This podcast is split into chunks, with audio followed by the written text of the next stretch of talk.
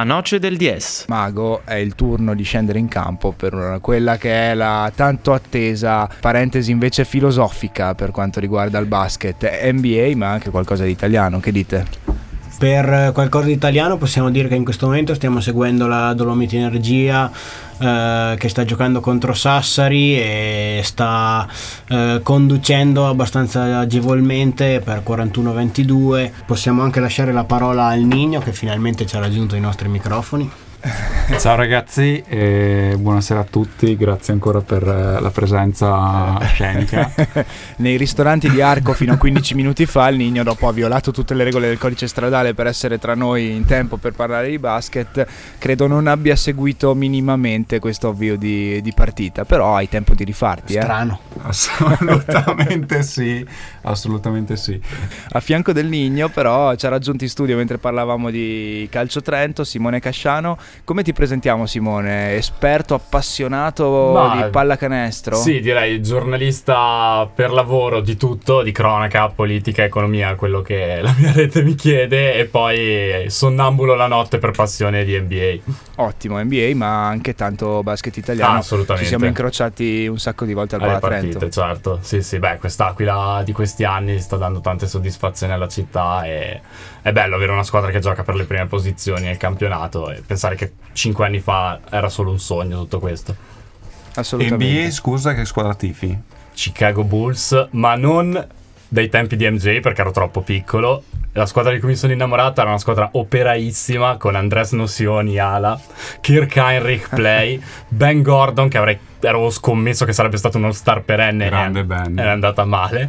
Luol Deng e ovviamente Joachim Noah in centro. Esame passato Nigno esame sì, passato, sì, sì. sì, ringraziamo Simone che ci porta nel cuore di questa seconda parte eh, di puntata hai detto che hai seguito tut- l'ascesa dell'Aquila Trento. Sì. Ascesa incredibile se pensiamo che il coach è stato dalle serie minori ad oggi il nostro amico Buscaglia sì. Fa effetto o nel basket è diffusa questa? Um, fa effetto, fa effetto sicuramente, mm, però gli ultimi anni ci stanno dimostrando che è un sistema che funziona. Brescia eh, anche quest'anno ha giocato la finale di Coppa Italia, è al momento terza in campionato e ha, un, ha avuto una storia più o meno simile. Diana, il suo coach, è lì da qualche anno la continuità nel roster, la continuità eh, a livello manageriale di una squadra in un basket come quello italiano in questo momento che comunque è in un periodo difficile come movimento aiuta perché la programmazione permette alle squadre di fare passi avanti mentre il dover rifondare roster anno dopo anno crea magari difficoltà invece a squadre e a roster story, con storie molto più blasonate a livello di adattamento, spogliatoio, immagino. Esatto. Eh... Il fatto di avere un core di giocatori che si conosce e che gioca insieme da tempo, secondo me almeno, aiuta la squadra a inserire anche i nuovi arrivati, a differenza di altre squadre che un po' per necessità, un po' per mancanza di programmazione si ritrovano ogni anno a cambiare veramente 8-9 elementi del roster. Visto che Simone ha detto ai lavori e il rullino di marcia impressionante dell'Aquila Trento nella seconda parte di stagione, sembra un flashback della, sì. della stagione scorsa. Mm-hmm. Possiamo sperare nella, nella finale bissata? Uh, uh, la speranza c'è sempre già il primo avversario quest'anno è molto più ostico, secondo me, dell'anno scorso. Con tutto il rispetto per Sassari, che era l'avversario dell'anno scorso e che Trento sta affrontando proprio adesso. Avellino quest'anno ha fatto una finale europea, eh, ha un roster molto profondo e soprattutto ha dei lunghi molto forti che storicamente, anche per le eh, la composizione del roster di Trento con delle ali, con dei lunghi corti, permettetemi questo gioco di parole che cambiano sui pick and roll, subisce molto un lungo molto fisico che è in grado di attaccare il canestro con forza come sono Fesenco e gli altri di Avellino. Quindi, Quindi si può fare, però è, c'è già uno scoglio, è già uno scoglio molto importante. Passare quello però vorrebbe dire essere molto in forma e magari poter sperare di arrivare fino in fondo.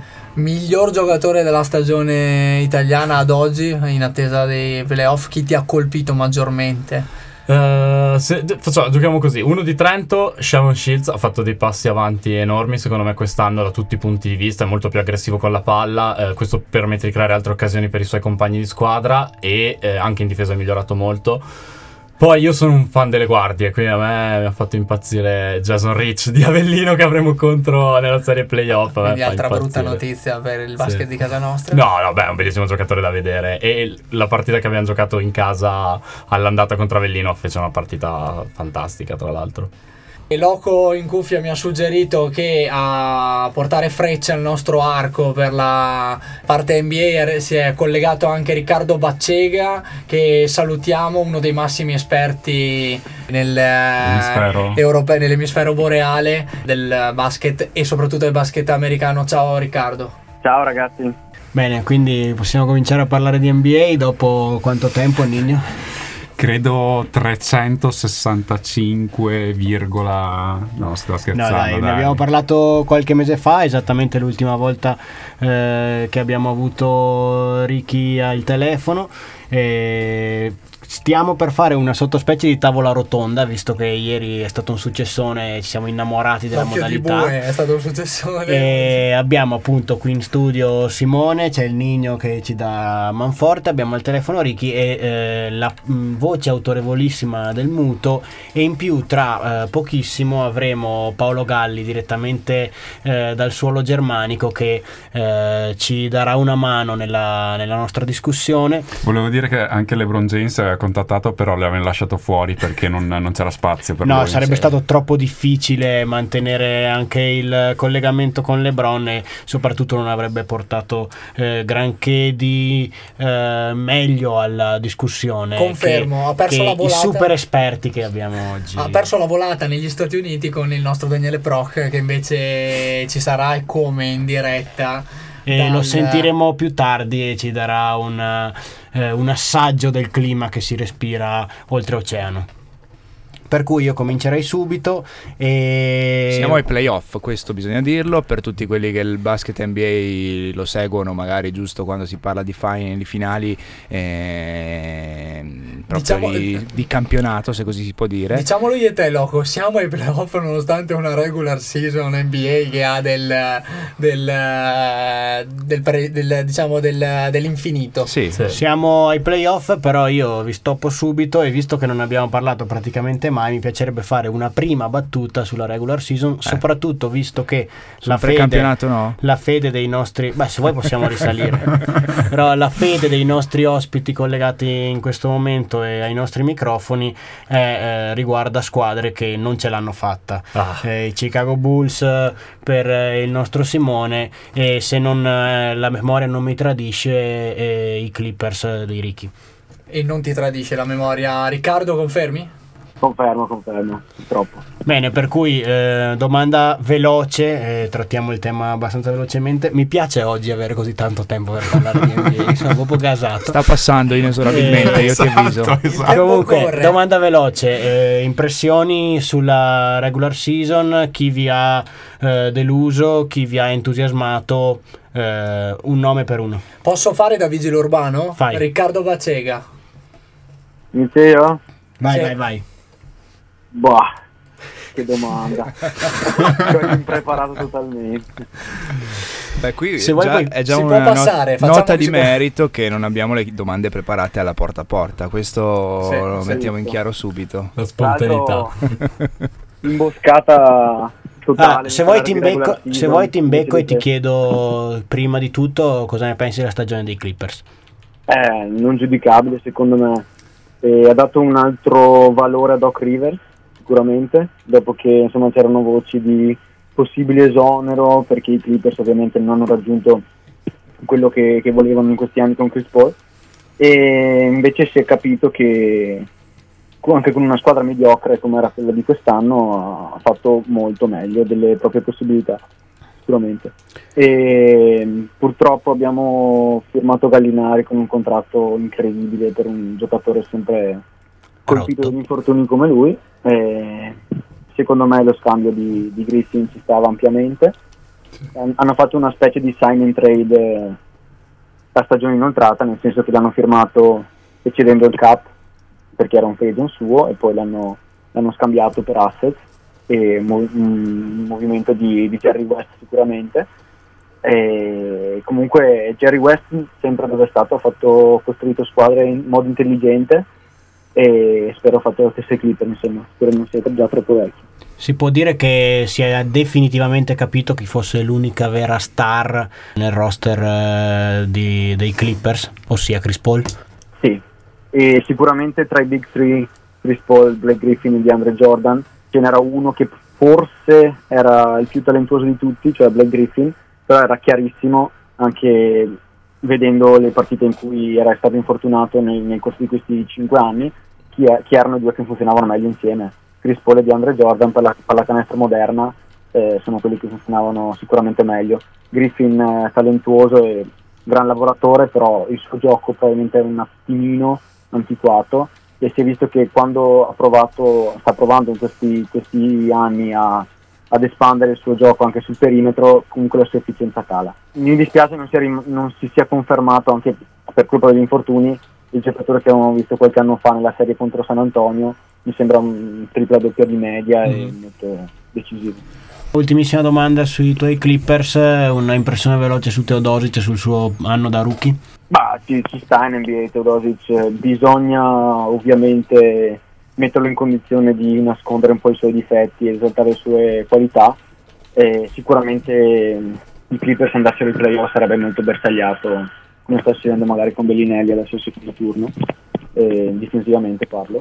Eh, però ci ampiamente, ci ha fatto divertire e ha, ha avuto anche un, un plus minus positivo, tutto sommato bene. Perfetto, eh, la parola a Simone per parlare un attimo dei Bulls, su cui forse c'è un po' meno da dire, eh, sicuramente c'è una bella sorpresa europea.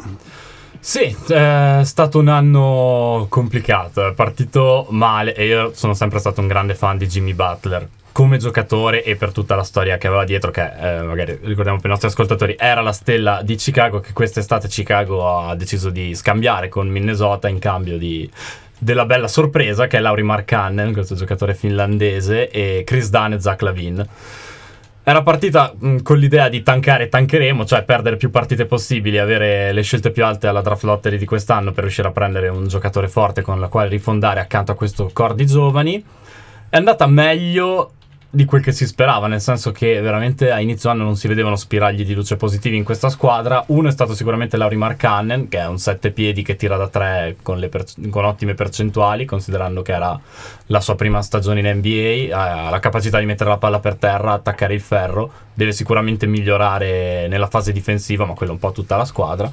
Però non è stata l'unica nota positiva. L'altra nota positiva è che dopo aver avuto per le mani un roster non adatto al suo stile di gioco, Hoiberg, che nei primi due anni era stato molto criticato a Chicago, è finalmente riuscito a far vedere che lui ha un gioco che può funzionare nell'NBA. Il suo gioco prevede molti tiratori, guardie che si lanciano dentro nei blocchi e ne escono creando quindi uno scompenso nella difesa per poi read and react, leggere e reagire, cosa fa la difesa, come si muove, prendersi un tiro, scaricare o attaccare il ferro.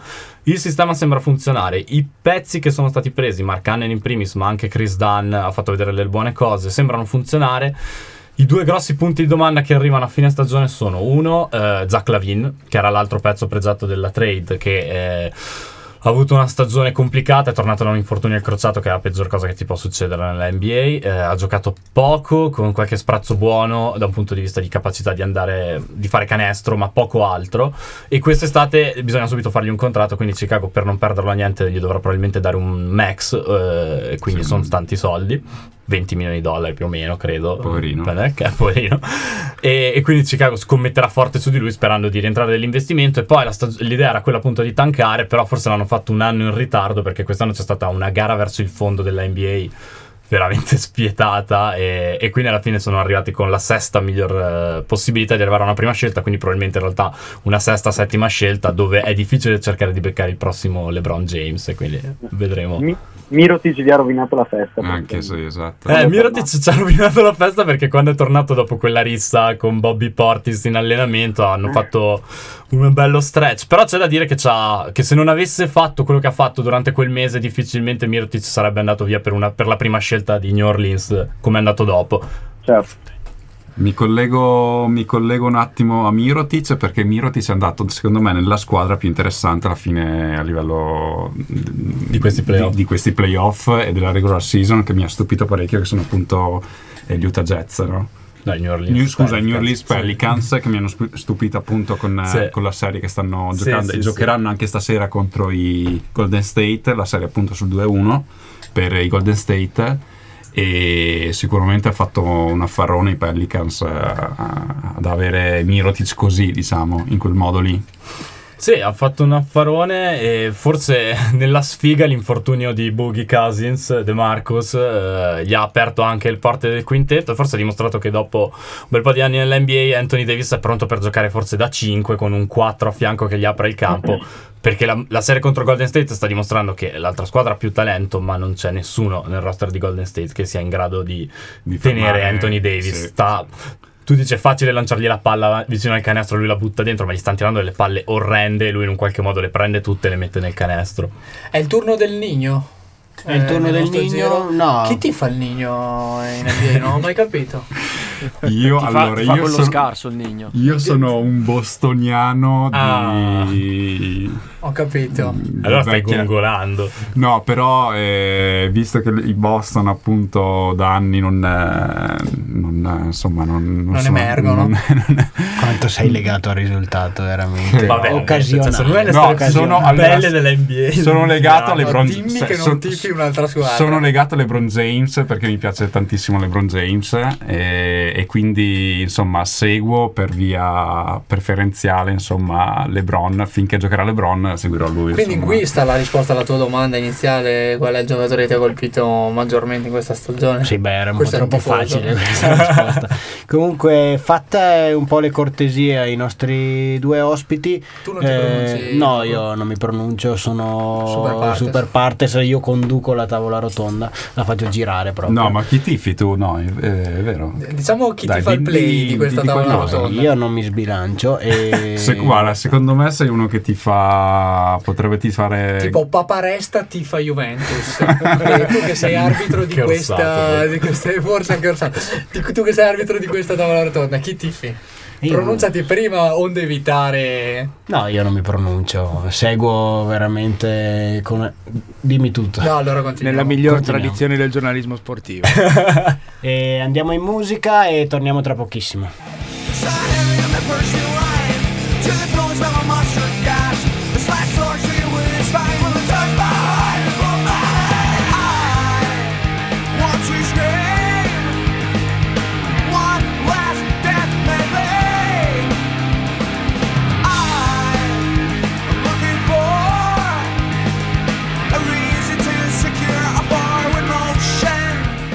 Daniele Proc in diretta alla noce del DF in uh, eh, FM su Radio Trentino in blu e diretta web su Samba Radio. Ciao Daniele dagli Stati Uniti, ben ritrovato. Ciao, ciao a tutti voi, grazie mille per la chiamata. Beh, parlando di NBA non potevamo non chiamare il nostro uomo al di là dell'oceano per, per, capire un attimo che clima si respira sul fronte basket, chiaramente, sia a livello ambientale sia a livello universitario, dato che tu lo ricapitoliamo per chi non avesse seguito i tuoi precedenti interventi, studi, eh, oltre che giocare a calcio, studi alla Duke University, una dei, delle università, uno dei college maggiormente importanti anche nel mondo del basket, no?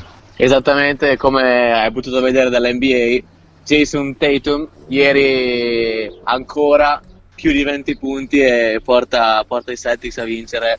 Quella partita che stavo guardando con uh, mio compagno di squadra tifoso, anzi, mio compagno di stanza tifoso dei, dei Celtics e sul tiro di Bellinelli pensava fosse finita come avete visto, col piede però sulla, sulla linea. Come pensavano sì, un po' tutti quanti anche al palazzetto. Esatto, esatto, esatto, perché sono comunque entrati tutti in campo già a celebrare, no? E, però dalla, insomma, gli arbitri di, sul campo l'avevano chiamata subito che era da due, che il piede era sulla linea, quindi niente. E, no, ti dicevo che Jason Tatum appunto ehm, che sta, sta, anche cercando di, di, vincere questo Rookie of the Year.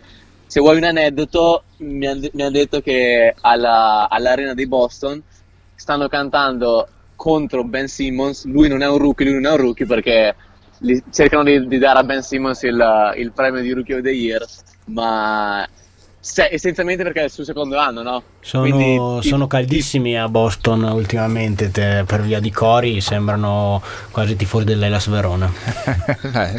Con le dovute... Speriamo che non arrivino fino a quel punto. Infatti. Le brigate dei Celtics.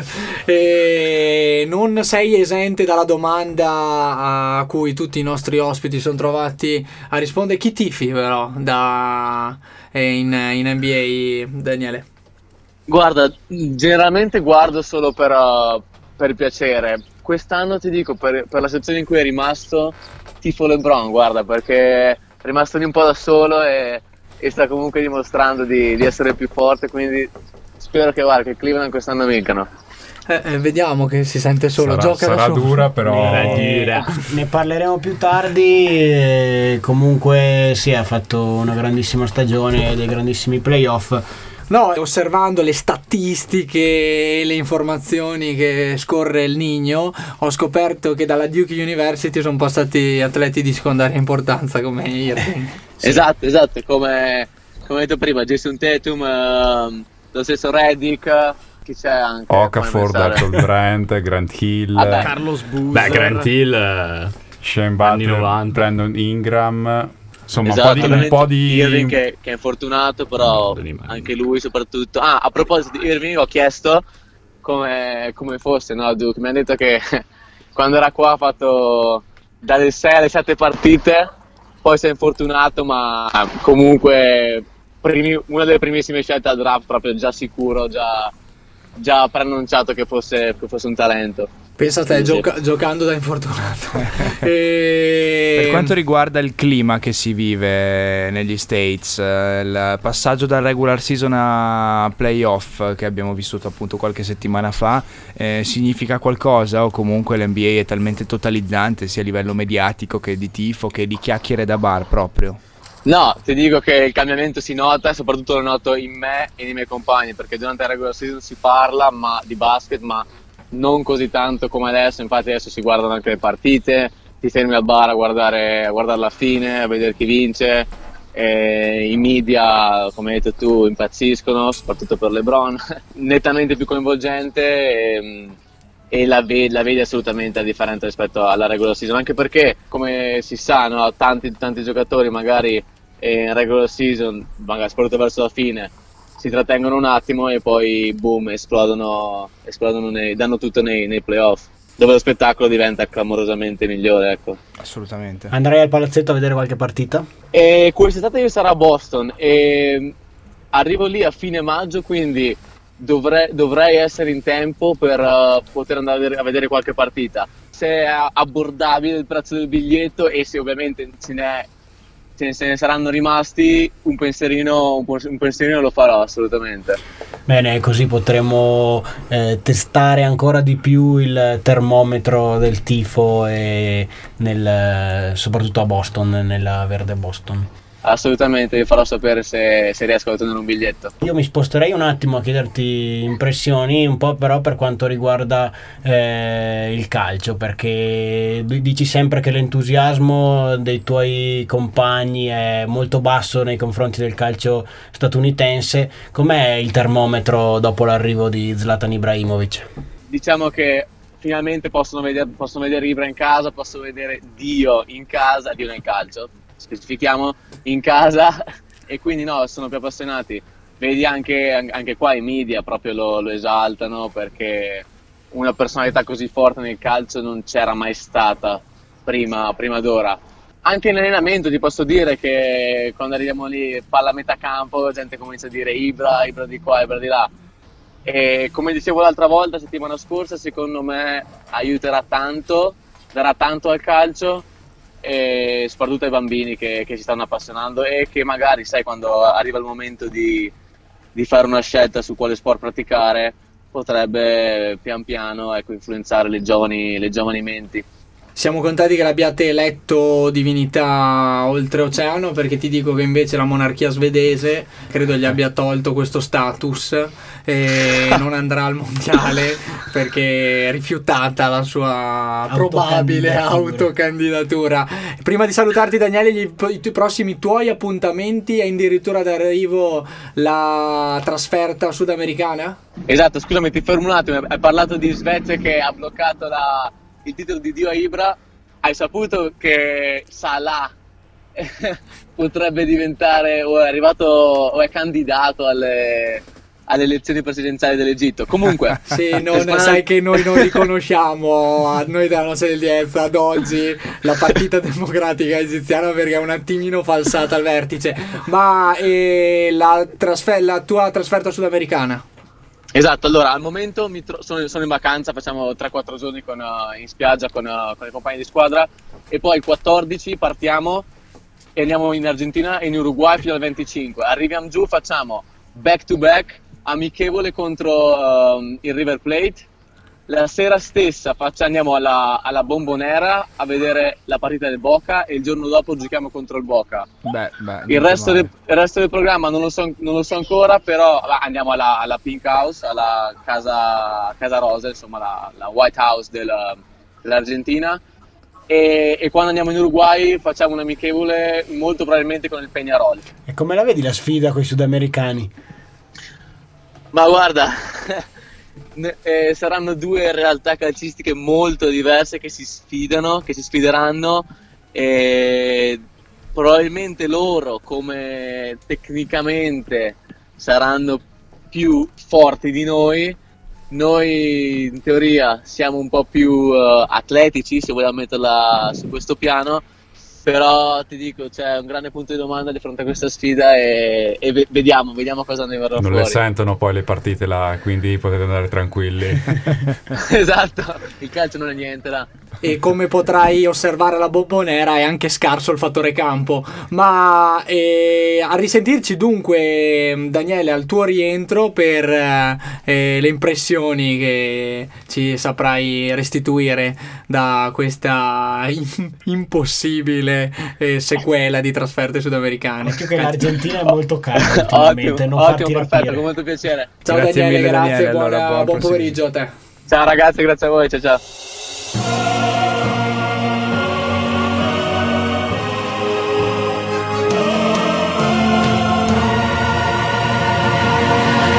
La noce del 10.